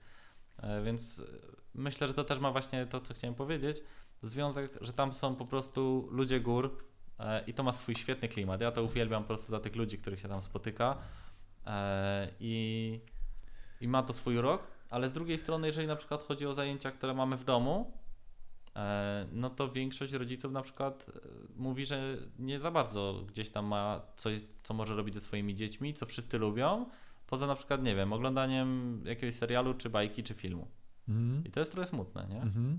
Dlatego na przykład taka gra planszowa, Tak, tam nie no mówię, dzieci że- wychowane przez TikToka mają trochę inne potrzeby konsumpcyjne, jeżeli chodzi o kulturę niż ja, rodzice. ja, ja tam nie mówię, że mamy jakąś, wiesz, zawody zapaśnicze robić w domu, bo nie każdy jest fanem al, albo ma miejsce, ale na przykład taka właśnie planszówka, no to jest fajna rzecz, szczególnie, a już nie mówiąc właśnie o RPGach, bo jesteś w stanie poznać to dziecko dużo lepiej. Ja na przykład dzięki e, grom fabularnym mam takie coś, że jak czasami zagramy z dzieciakami, to mogę im stworzyć jakiś tam świat, czy jakąś misję, czy jakieś coś, która postawi ich gdzieś tam na przykład etykę na szali i moralność. I co zrobią, i jak się zachowają. Okazuje się, że masz dzieci kanibali na przykład. tam była kiedyś taka, była kiedyś taka bardzo głośna sesja, gdzie zaprosili mamy właśnie, które wierzyły, że to są e, tam czarne msze i w ogóle, że te gry fabularne to jest najgorsze na świecie. No i te, te mamy spaliły całą wiochę z dymem, po prostu puściły. Więc, e, Brzmi bardzo prawdopodobnie. tak, więc, więc okazało się, że jak one tylko dostały możliwość, to jednak, jednak było, e, jednak po, po, poszło grubo. Ale prawda jest taka, że, że dzieciaki rzadko kiedy mamy okazję zobaczyć w takich sytuacjach społecznych mhm. E, z innymi osobami. A tutaj muszą odgrać jakąś postać i na przykład, czy pomogą komuś bezinteresownie, czy nie, czy w ogóle nie pomogą, czy, czy na przykład pomogą, ale za coś. E, i jakie tam decyzje podejmą. Generalnie dlatego RPG są spoko. Zawsze tak. jest jakaś ta, szczególnie takie właśnie no te, tak, te klasyki tylko, D&D. dorośli już mogą być cyniczni wtedy na przykład, bo, bo podejrzewają, że ja pomogę mu tam bezpłatnie, czy tam bezinteresownie, bo wiem, że na przykład dostanę za to jakąś nagrodę i tak, nie? Więc to czasami u dorosłych jest cyniczne, u dzieci nie. A to, co powiedziałeś z grami, że byś, byś chciał, żeby w każdym polskim domu ta gra była, to jest jednak, albo w większości, to jest jednak trochę takie, e, taka droga pod górkę. E, nie masz takich planów, żeby sprzedawać polskie gry, lokalizować je na angielskojęzyczne i sprzedawać je za granicę, tam gdzie być może ten rynek growy jest o wiele bardziej chłonny i rozwinięty i po prostu więcej na tym zarobisz dzięki temu? Znaczy, jakąś tam jedną grę swoją myślałem o tym, żeby wydać, ale też bardziej na polski rynek niż, niż za granicę. Eee, przy czym na tą chwilę mam takie że A, czyli na razie to wszystko loka- to, to, to, są, to jest wyłącznie lokalizowanie. To jest tak, że ja przejąłem całe wydawnictwo. Czy dopiero tam tworzą się tak. jakieś własne Więc na razie jakby kontynuujemy okay. tą pracę eee, i no i też trzeba przyznać, że niektóre tytuły, z niektórych tytułów zrezygnowaliśmy, które nie były typowo dla graczy, E, albo nie były typowo rodzinne, które były takie pomiędzy, takie coś niby dla każdego, a, a tak naprawdę dla nikogo. E, a, a, postawiliśmy na przykład właśnie na to, żeby dostarczać tym graczom, nie wiem, zrobiliśmy jakiś e, dodatek w małej ilości, na którym w zasadzie nie zarobiliśmy, po to, żeby gracze mieli mhm. coś ekstra.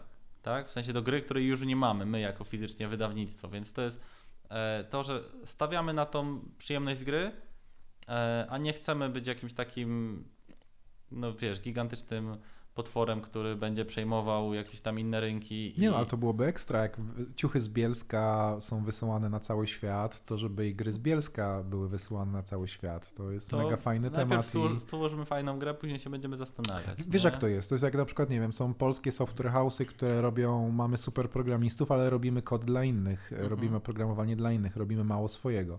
Fajnie mhm. jest, jak w pewnym momencie uczysz się najpierw robiąc coś, no CD Projekt. Tak, tak. tak. Uczysz się mhm. na tak, innych, dlatego tak jak mówię, jak uda nam się później... wypuścić fajną grę na polski rynek i ona rzeczywiście tutaj się uda, to z wielką przyjemnością poślemy ją dalej, żeby szła i niosła dobrą nowinę. Ale co siedzicie i kombinujecie właśnie w jakimś tym segmencie RPG dla dzieci i rodziców? To jest taka nisza, która uważa, że jest interesująca i tutaj szukasz jakiegoś fajnego mechanizmu i tak dalej?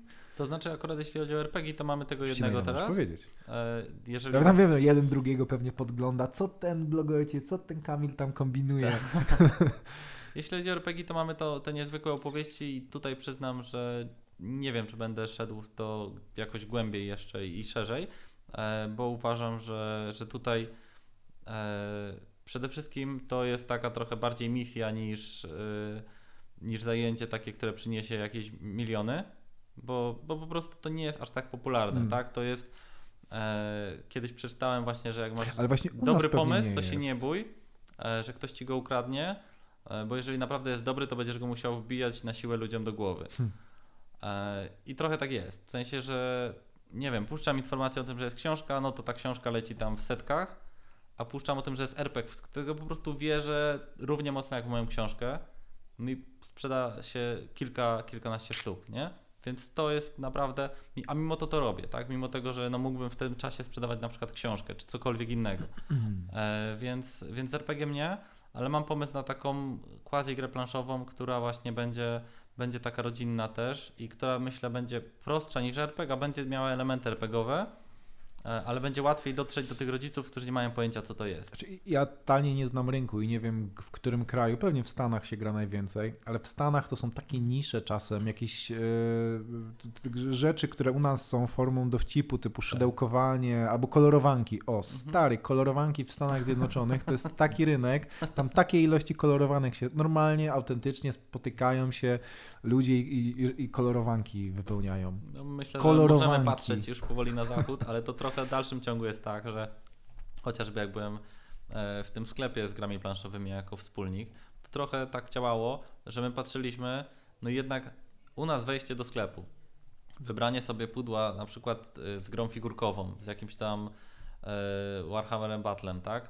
Za 300-400 Duży zł, wydatek. Kupa to kasy. w porównaniu do naszej pensji, No. a w porównaniu na przykład w, w Anglii, tak, jak ktoś sobie tam wejdzie i kupuje to samo za tam 60 funtów, to dla niego jest dniówka. U nas to jest jakby porównując. Tygodniówka, albo tak, lepiej no. za tamtych Więc czasów. Możemy powoli patrzeć na to, że na zachodzie są różne inne tam mm, trendy, ale myślę, że jeszcze trochę minie, zanim one przyjdą do nas tak na stałe. Ale w drugą stronę, w sensie ty dysponujesz narzędziami, którymi nie dysponowali e, ludzie jeszcze 5-10 lat temu. Chociażby masz Amazona. Jesteś w stanie za bardzo niski koszt, mając Mhm. zlokalizowaną Mhm. grę na angielski, wejść na Amazon UK, na Amazon Stany Zjednoczone i Mhm. faktycznie nagle się może okazać, że te gry idą w e, ogromnych ilościach i po Mhm. prostu zażarło, nie? Czy nie warto Tak. kombinować w tę stronę? Ja bym ci polecał, żebyś kombinował w tę No, stronę. no, na, pewno, na pewno będziemy Jak kombinować. chcesz, to ci mogę, przy wiesz, czym- coś tam podpowiedzieć, nie? Bo E, Znaczy na pewno to jest, to jest plan, przy czym tak jak mówię na początku chcemy stworzyć naprawdę dobrą grę, żeby było to jest lokalizować. to jest najważniejsze, no, E, bo potem, zrobisz cały potem proces. Możemy jakby, potem możemy już różne rzeczy sprawdzać, analizować, działać, ale chcemy najpierw mieć, Swe- no, swojego Wiedźmina musisz najpierw e, ten. może trójkami też tak pójdzie. Nie no, to ja myślę, że to jest jak najbardziej możliwe. W sensie ja, ja obserwuję właśnie, to chyba Artur Kurasiński, który tyle miał projektów, zresztą będzie u mnie na podcaście i, na, i poszedł Mhm. w gry, tam ma coś z Kolnis chyba jest w nazwie. Nie pamiętam jak to się dokładnie nazywało, gry ale to planszowe jest czy komputerowe? gry planszowe właśnie. Okej. To jest takie, to ma taki element, że to jest planszówka, ale są jakieś takie elementy, to jest bardziej graficzne, Okej. y, jest dużo jakichś takich budyneczków, może trochę taki RTS-ik przeniesiony na Okej. planszóweczkę i to jest po angielsku i pchają to właśnie przez Kickstartera e, i idzie, i idzie, także jest, No, są się. duże projekty na Kickstarterze, naprawdę. Szczególnie, że w tej chwili jest tak, że, że one są wypełnione właśnie i figurkami, i jakimiś tam. No, ta te plansze są gigantyczne. E, No, co prawda, później ta gra kosztuje 500 zł na przykład, kiedy już ją dostaniesz. Ale jak powiedziałeś, co to jest 500 zł dla przeciętnego Brytyjczyka? Właśnie. To jest, to jest pierwsza rzecz. Po drugie, siadasz do tego w 5 osób. Więc Ale- to jeszcze dzielisz na, na kolejne Ta, 5. ta firma też jest na euro zbudowana. Ja z- Mhm. jakby kiedy zaczynałem, wiesz, ja nie miałem złamanego grosza, kilka tysięcy złotych i to, Mhm. co ja zacząłem robić, to zacząłem sprzedawać te ciuchy po prostu Francuzom i Niemcom i oni płacili w euro wtedy. Naprawdę s- ja sprzedawałem w hurcie z marżami, które mam dzisiaj w detalu, bez kosztów Mhm. reklamy i to był moment, kiedy mi się udało zbudować zakład. Ale właśnie teraz właśnie euro. mi podrzuciłeś, bo, bo nawet Amazon ma coś takiego, że zamawiasz książkę i oni ci ją drukują na zamówienie. Też jest tak, no. Więc ja w sumie mam przetłumaczone książki na trzy języki, tłumaczę na trzy kolejne. Nie wiem, jak im to działa. Wiesz, jak oni to robią. Oni tam mają gotowe oprawy, jakoś tak to... Tak, no muszę się dowiedzieć, ale zawsze to schemat. można sprawdzić, nie? To jest w sumie, wiesz, kolejny rynek. Nie? Amazon to jest no, specyficzna platforma, na którą sobie trzeba przygotować strategię, ale jak Mhm. już tam, tam możesz bardzo szybko, bardzo dużo zacząć sprzedawać. Mhm. Y, Tylko tam, akurat gry to chyba nie jest taka rzecz, którą ciężko się, to się drukuje, więc drukarni w Polsce akurat jest mnóstwo, więc pewnie masz to obcykane, nie? Tak, ale to też zależy od y, wielkości gry, od, s- bo właśnie tak jak powiedziałeś, Jak są są, figurki, gry, które są ciężej, karciane, no. no. i to bez problemu tutaj w, w, gdzieś nawet w okolicy jestem w stanie zrobić, e, a są gry, które No, właśnie u nas mają jest taka bardzo dobra drukarnia. figurki, grube plansze, e, do tego jakieś właśnie wieżyczki, czy budyneczki, czy, czy jeszcze jakieś żetony, I czy jeszcze tego jakiś woreczek, czy jeszcze coś. tak. I to już nie jest takie hop że to drukujesz i No. masz, e, że tak powiem, print to order. Nie da się. Więc to jest, to jest już bardziej skomplikowany proces i wtedy po prostu się duże zamówienia składa. Ja zachęcam. To jest faktycznie też moment, kiedy trzeba się. To jest taki impuls później do, do rozwoju organizacji, nie? bo to apetyt rośnie w miarę jedzenia. I jak Trochę jedna tak. gra wyjdzie, to potem chciałoby się, żeby wychodziły kolejne. No, ja mam tak trochę, że wiesz, jedna, jedna rzecz na raz e, i teraz jakby skupiam się na tym, żeby, żeby to wydawnictwo fajnie działało, e, bo to też jest tak, że przejęliśmy je i ja się trochę uczę tego wszystkiego od chłopaków, którzy, którzy tam są. A, czyli była w Bielsku jakieś takie małe wydawnictwo growe i po prostu przyszedł Kamil Nowak, zapukał to i było, powiedział to teraz. było tak, że jakby w sensie Chodźcie to, to, jest, to, jest tak, to jest takie dość e, śmieszne, ale... Bo macie dzieci? Nie macie, a to nie, to, bo to dzięki. pracowaliśmy kiedyś z żoną takiej ulicy w Bielsku E, I, I to jakby jako zarządzaliśmy nieruchomościami, to było tak, że teraz pracowała tam ona, potem przez chwilę ja i, i jakby to jest taka lokalizacja w Bielsku, która jest tak na uboczu. Mhm. No i po jakimś czasie tam stwierdziliśmy, że w sumie tam nie ma żadnego lokalu gastronomicznego, szukaliśmy jakiegoś pomysłu na biznes, otworzyliśmy ten lokal gastronomiczny obok tych budynków. No i potem obok pojawił się ten sklep planszowy, w sensie dosłownie parę kroków obok, który po tam sześciu latach ja wszedłem tam jako wspólnik, a z kolei jak wszedłem jako wspólnik, e, no to się okazało, że jest właśnie to wydawnictwo gier planszowych Mm. i ono też jest dwa numery dalej, w sensie na tej samej ulicy. To jest wszystko, to jest jakby, e, to jest sklep, który jest znany na całą Polskę, to jest wydawnictwo, które jest znane na całą Polskę i to wszystko jest obok siebie, to w sensie jest na tej samej ulicy praktycznie. Śmieszne. Więc to jest się. takie e, też tutaj e, lokalizacyjnie po prostu. Czyli to musiało za- się tak skończyć po prostu. I oni tak przychodzili skończyć. do was jeść? Tak. Więc A żona pomaga, czy prowadzi w tym momencie ten lokal gastronomiczny? znaczy moja żona prowadzi lokal gastronomiczny, teraz przez pandemię To jest trochę, absorbujące, nie? e, trochę się to, No tak.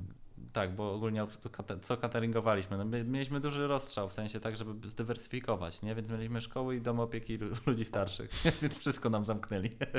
Gorzej się nie dało, Kamil. Dlaczego Więc- nie przewidziałeś COVID-u? No właśnie. E, więc, e, więc tam się trochę sypnęło i ona w tej chwili oprócz tego, że właśnie za, zarządza tą stołówką, e, no to jeszcze się szkoli na dule.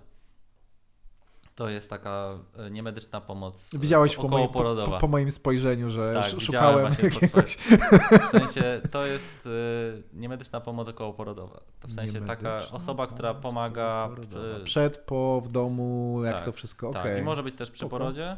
E, przy czym no, ona nie jest od tego, żeby odebrać poród, tylko żeby na przykład gdzieś tam, e, jak nie wiem, nie ma męża albo na przykład e, Nie, rozumiem. nie rozumiem, chce być przy porodzie, rozumiem. bo są tacy, a trzeba, no, trzeba wesprzeć tą kobietę przy porodzie, no to ona ma, e, od zawsze miała gdzieś tam właśnie dwa takie marzenia. Jedno to właśnie była ta gastronomia, e, a druga to było to, pierwsze było takie, żeby zobaczyć poród.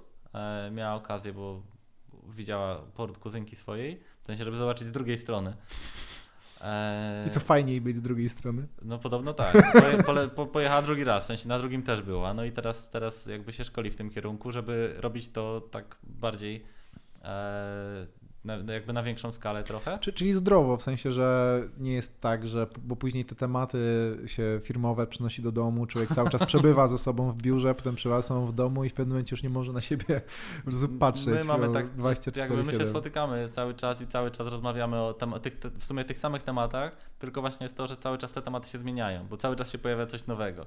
W sensie jak tutaj, nie wiem, był tylko blog, to się pojawiło wydawnictwo, to była tylko stołówka, to się pojawiło jakieś kolejne szkolenie. Jakby cały czas e, staramy się e, Wszyscy się oczywiście pukają w głowę, bo przecież dobrze ci o co ci chodzi, przecież jakby stary już jesteś, 30 lat, masz parę, to gdzie ty będziesz się szkolił, coś robił, albo gdzie będziesz się szkoliła? Najlepszy wiek wedle Amerykanów, żeby zaczynać swoją pierwszą działalność, to jest 35. Także ty jeszcze Tak? jesteś w ogóle poniżej wszelkiego, wszelkich standardów amerykańskich.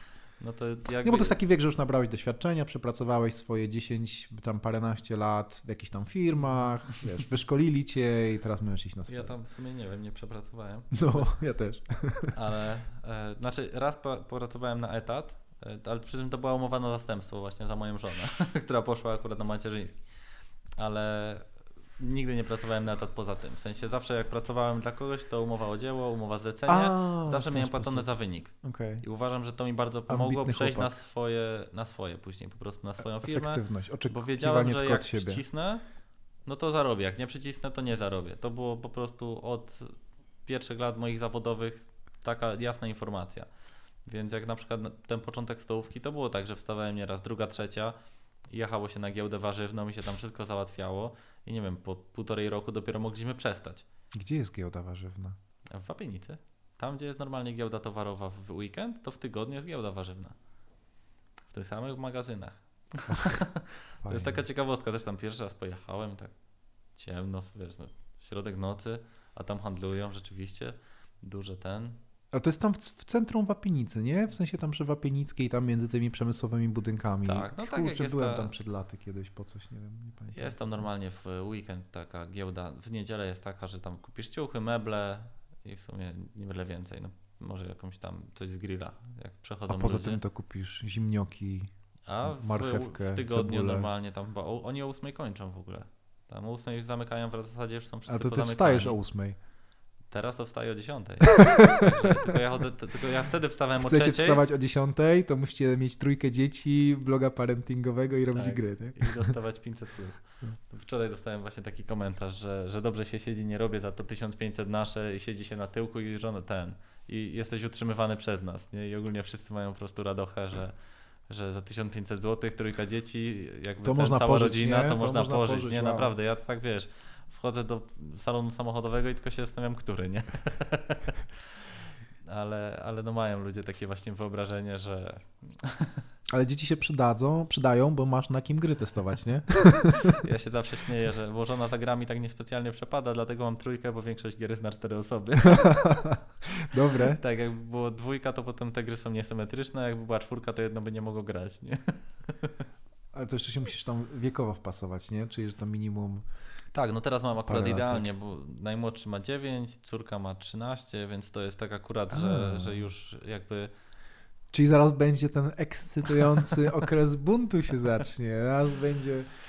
Odetnie się od taty. Myślę, że wiesz, że on się zaczyna tak, to, to jest proces, nie? Że to, to są takie etapy, że pojedyncze sygnały już mamy, nie? I to myślę, że każdy ma i to jest właśnie takie, takie zdrowe. Poza tym, e, szczególnie przy tych dzieciakach, które są takie, no właśnie grzeczne, to ten ek- o, o, okres buntu, jak się go doczekasz, to jesteś najszczęśliwszym rodzicem na świecie, bo masz takie poczucie, że skoro, nie wiem, dziecko cię słucha, to na przykład ja z wiedzy psychologicznej wiem, że ono będzie też później słuchać innych, bo to w Mhm. sensie, jeżeli ktoś Mhm. jest taki, no to jest taki konformistyczny, że on po prostu ulega, tak? Więc dla mnie na przykład okres buntu jest bardzo ważny, w sensie, żeby to dziecko potrafiło postawić na swoim, zawalczyć o siebie, powiedzieć nie i to nie... To mówię- będziesz tak stymulować. No ale córeczko, no powiedz nie. No, no zbuntuj mi się, no. No weź mnie, nazwij mnie jakimś brzydkim słowem, no. No. Obraź mnie. Zrób coś obraź mnie, głupiego bo dam ci karę. Nie? więc jakby mam tak, że, że nie boję się tego, szczególnie, że jakby no ja pamiętam ten swój wiek nastoletni i też się buntowałem. Wiem, że to jest normalne, naturalne i, i gdzieś tam. No, poza tym ja nie mam jakichś takich ambicji. Ja myślę, że większość y, rodziców się gubi na tym, Mhm. że, że oni na przykład przychodzą do mnie i co mogę zrobić, żeby moje dziecko się lepiej uczyło. Żeby moje dziecko zostało miliarderem. No to Żeby prędzej bym zostało pomógł. jak Lewandowski. Prędzej bym pomógł na przykład. No jak Lewandowski, to ciężko. To jest, to, to jest No. jakby kwestia, może zapytaj się, co zrobić, żeby moje dziecko było szczęśliwe, nie? To ja zawsze jakby przekierowuję, jakby e, szczęście powinno być nowym sukcesem, nie? W sensie ludzie patrzą sukces, wiesz, kasa i tak dalej, a potem przychodzi COVID i ludzie skaczą z okien. Ci z sukcesu ludzie, nie? Więc, y, więc no, ludzie mają bardzo duże gdzieś tam ambicje do, dotyczące ich dzieci, co jest absurdem. W sensie moje dziecko musi zostać tym, moje dziecko musi skończyć szkołę, musi iść na studia i tak dalej. I to większość ludzi gubi. Ja tego nie mam. Ja moim dzieciom powiedziałem, że jak będą chciały iść na studia, a ja będę nawet miał odłożone pieniądze na ich studia, to im nie dam. Jak chcą iść na studia, to niech sobie idą za swoje. Chyba, że uważają- chcą, chyba, że chcą być tymi lekarzami. No to też jak nie? chcą, no to niech sobie zapracują na to przecież O, ten. Jakby ja jestem w ogóle taki, że Twardo. dane, uważam, że jak coś ktoś dostał bez pracy, to nie będzie tego szanował. E, I, i gdzieś tam e, to też Ale przekazuję wiesz, że na studiach medycznych y, to nawet nie ma czasu na spanie. No wiem, ale są dzienne, to możesz zrobić dzienne, nie? No to ewentualnie wtedy jakieś tam wsparcie takie pomocowe w stylu y, za, za tam st- stację czy wynajem mieszkania, to to jeszcze okej, to jest jeszcze Nie, no to- zrozumiałe, nie? Ale nie, że, ale nie mówimy tutaj o, o opłacie za studia na przykład tam, nie wiem, medyczne, które gdzieś będą kosztować jakieś Nie, dziesiątki no to tysięcy nie, to żeby nie. To jeszcze będą- jeszcze będą zaocznie dobrze zdać. i jeszcze będą zaocznie, a dziecko nie będzie pracować. No, w sensie już nastolatek, czy tam prawie dorosła osoba. Bo, bo do takich absurdów dochodzi. Znam takie, znam takie rodziny, gdzie rodzice płacą za studia zaoczne, a dziecko nie pracuje. No to jakby czemu? Bez sensu. W sensie jakby o co tu chodzi, nie? Tym bardziej, że to nie jest Bo ono takie ma drogie. te młode lata, tam 21, 22 lata. Ja mówię, to jest właśnie ten wiek, żeby zobaczyć, czy ty w ogóle się nadajesz do jakiejś pracy, żeby jakieś pierwsze doświadczenie złapać. Ale tak jest, że potem to jakby osoby nie wiedzą, co chcą robić w życiu, bo nie pracowały zbyt wiele, więc jeszcze nie miały okazji, żeby sobie wyrobić opinię na A w ten ogóle temat. potem wychodzą 25-26 lat i nigdy nie pracowały i przychodzą i one oczekują, że będą zarabiać 10 tysięcy. To różnie bywa. My tu mamy bardzo, ja mam bardzo dużo fajnych 21, 2, 3, 3, 3, 3 latków. To, to nie jest tak, że wszyscy są tacy sami. Ci młodsi bardzo często są dużo bardziej jeszcze właśnie gdzieś tam kontaktowi, a tacy, którzy często kończą studia jakieś tam, które robili jedne i drugie na przykład, bo to często mówię o takich osobach, które skończyły jedne studia, a potem drugie, mają bardzo wysokie oczekiwania, a umiejętności no, dość niskie. Więc tutaj myślę jest, jest to problematyczne. E, więc, więc no ja mam tak, że na przykład moim dzieciom, jak ktoś mnie pyta, co zrobić, żeby moje dziecko chciało się uczyć? Ja mówię, nie wiem, ja moim dzieciom powiedziałem, że nie muszą i się uczą świetnie. W sensie moje dzieci mają naprawdę jakby gdzieś tam dobre wyniki. No, ja się ale najlepiej wynik... uczyłem jak ale wynika to z tego, że nie powód muszą. znałem, miałem jakiś taki powód zinternalizowany tego, że uczę się i jest to sensowne, ale nie dlatego, że mnie ktoś do tego przymusza. Oczywiście pewnie dużo rzeczy dzięki temu, że ktoś mnie przymusił, teraz więcej wiem niż bym wiedział w innych okolicznościach, ale efektywność zawsze jest większa, jak samemu się zdobywa wiedzę z chęcią. Tak, no poza tym jakby też patrząc właśnie e, chociażby przez tą książkę Włam się do mózgu Radka Kotarskiego, e, jest tam jakby wprost powiedziane, że zapamiętujemy to, co jest nam potrzebne. Więc dlatego też nie zapamiętujemy 99% tego, co nas uczą w szkole, e, ale e, i dlatego też ja mam właśnie taki dystans do tej, do tej wiedzy szkolnej, że okej, okay, no chodź, zdawaj i tak dalej. wzór chemiczny cynku? sensie jakieś złoża węgla w Azji w, w latach 20., a nie 80. też nie bardzo. E, stolice, no wymienię o, pewnie, pewnie kilka. E, jak byliśmy na Eurotripie w Austrii, ile, 4 lata temu, to wtedy odkryłem, że w Austrii są Alpy. W sensie, a mówimy o tym, że jak jakby skończyłem e, liceum, to miałem świadectwo z paskiem. W sensie to było i z wyróżnieniami średnia powyżej 5. Pozapominałeś. Eee, tak, w sensie moja wiedza nagle o świecie się okazało, że jak nie korzystasz z tego przez 3-4 lata, to to nie zostaje z tobą, tak? Mnie to zawsze boli. A mamy tam wiedzę... przypomnę, ile czasu poświęciłem na przykład naukę historii, ile chciałbym więcej pamiętać niż pamiętam, tylko że no. faktycznie, no, jeżeli o czymś w ogóle nie myślisz przez x lat, to w jaki sposób ma ci się to osadzić w tej głowie? Tak, no dlatego, dlatego właśnie ja mam duży dystans, jakby stwierdzam, że właśnie to szczęście jest priorytetem, żeby to dziecko gdzieś tam potrafiło się odnaleźć, żeby było komunikatywne, żeby znalazło tą swoją ścieżkę. Ono wcale nie musi mieć ścieżki związanej z innymi ludźmi na przykład, bo to też jest takie, że to dziecko musi być społeczne no kurczę, ja nie jestem społeczny, ja jak, jak się zaczęła pandemia, to nagle się okazało, że e, mój styl życia się nazywa kwarantanna. w sensie wszyscy narzekali, że muszą siedzieć w domu. No dokładnie. I ten. A, nie zgadzam się. Zgadzam rozmawiałem się. ostatnio właśnie tam ze znajomymi, wszyscy mówią, że oni tak odetchnęli, jak w końcu po tej kwarantannie, znaczy w sensie po tym pierwszym okresie, tak wyszli i się mogli spotkać z ludźmi. Ja mówię, ja to odetchnąłem, jak wszyscy z domu wyszli, ja mogłem zostać sam. Dla mnie jakby nie ma problemu w tym, że ja mam gdzieś tam małe grono znajomych, e, bo, bo nie jest to dla mnie w żaden sposób kłopotliwe, nigdy mi to nie przeszkadzało. Zawsze miałem dobry kontakt z wieloma ludźmi, ale to swoje grono takie miałem dość wąskie i do dnia dzisiejszego tak jest. E, więc tak jak mówię, najmniej, jak najmniejsze takie wymagania odnośnie jakichś wyników, tego, żeby ktoś się z kimś znał, żeby skończył jakieś studia wobec swoich dzieci, to naprawdę rozwiązuje większość problemów.